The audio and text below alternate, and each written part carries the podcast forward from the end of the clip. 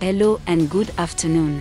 This is a quick summary of Nigeria news headlines on News Scroll at midday.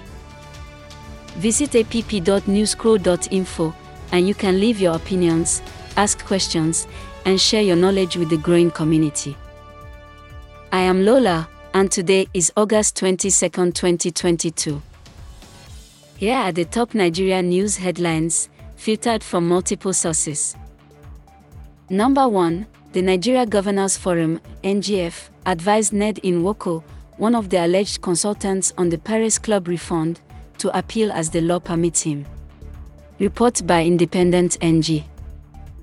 2. INEC has ruled out the likelihood of reverting to a manual process in the transmission of election results for the 2023 general elections. Report by TheWill Nigeria. 3 the federal government has completed the takeover of four electricity distribution companies. Report by Punch NG. 4. London Museum returns stolen treasures to Nigeria. Report by Black History Month. 5. Popular Nigerian prophet reveals that Bola Tinubu will win the 2023 presidential elections. Report by Politics Nigeria. This rounds up the headlines at midday today from News Scroll.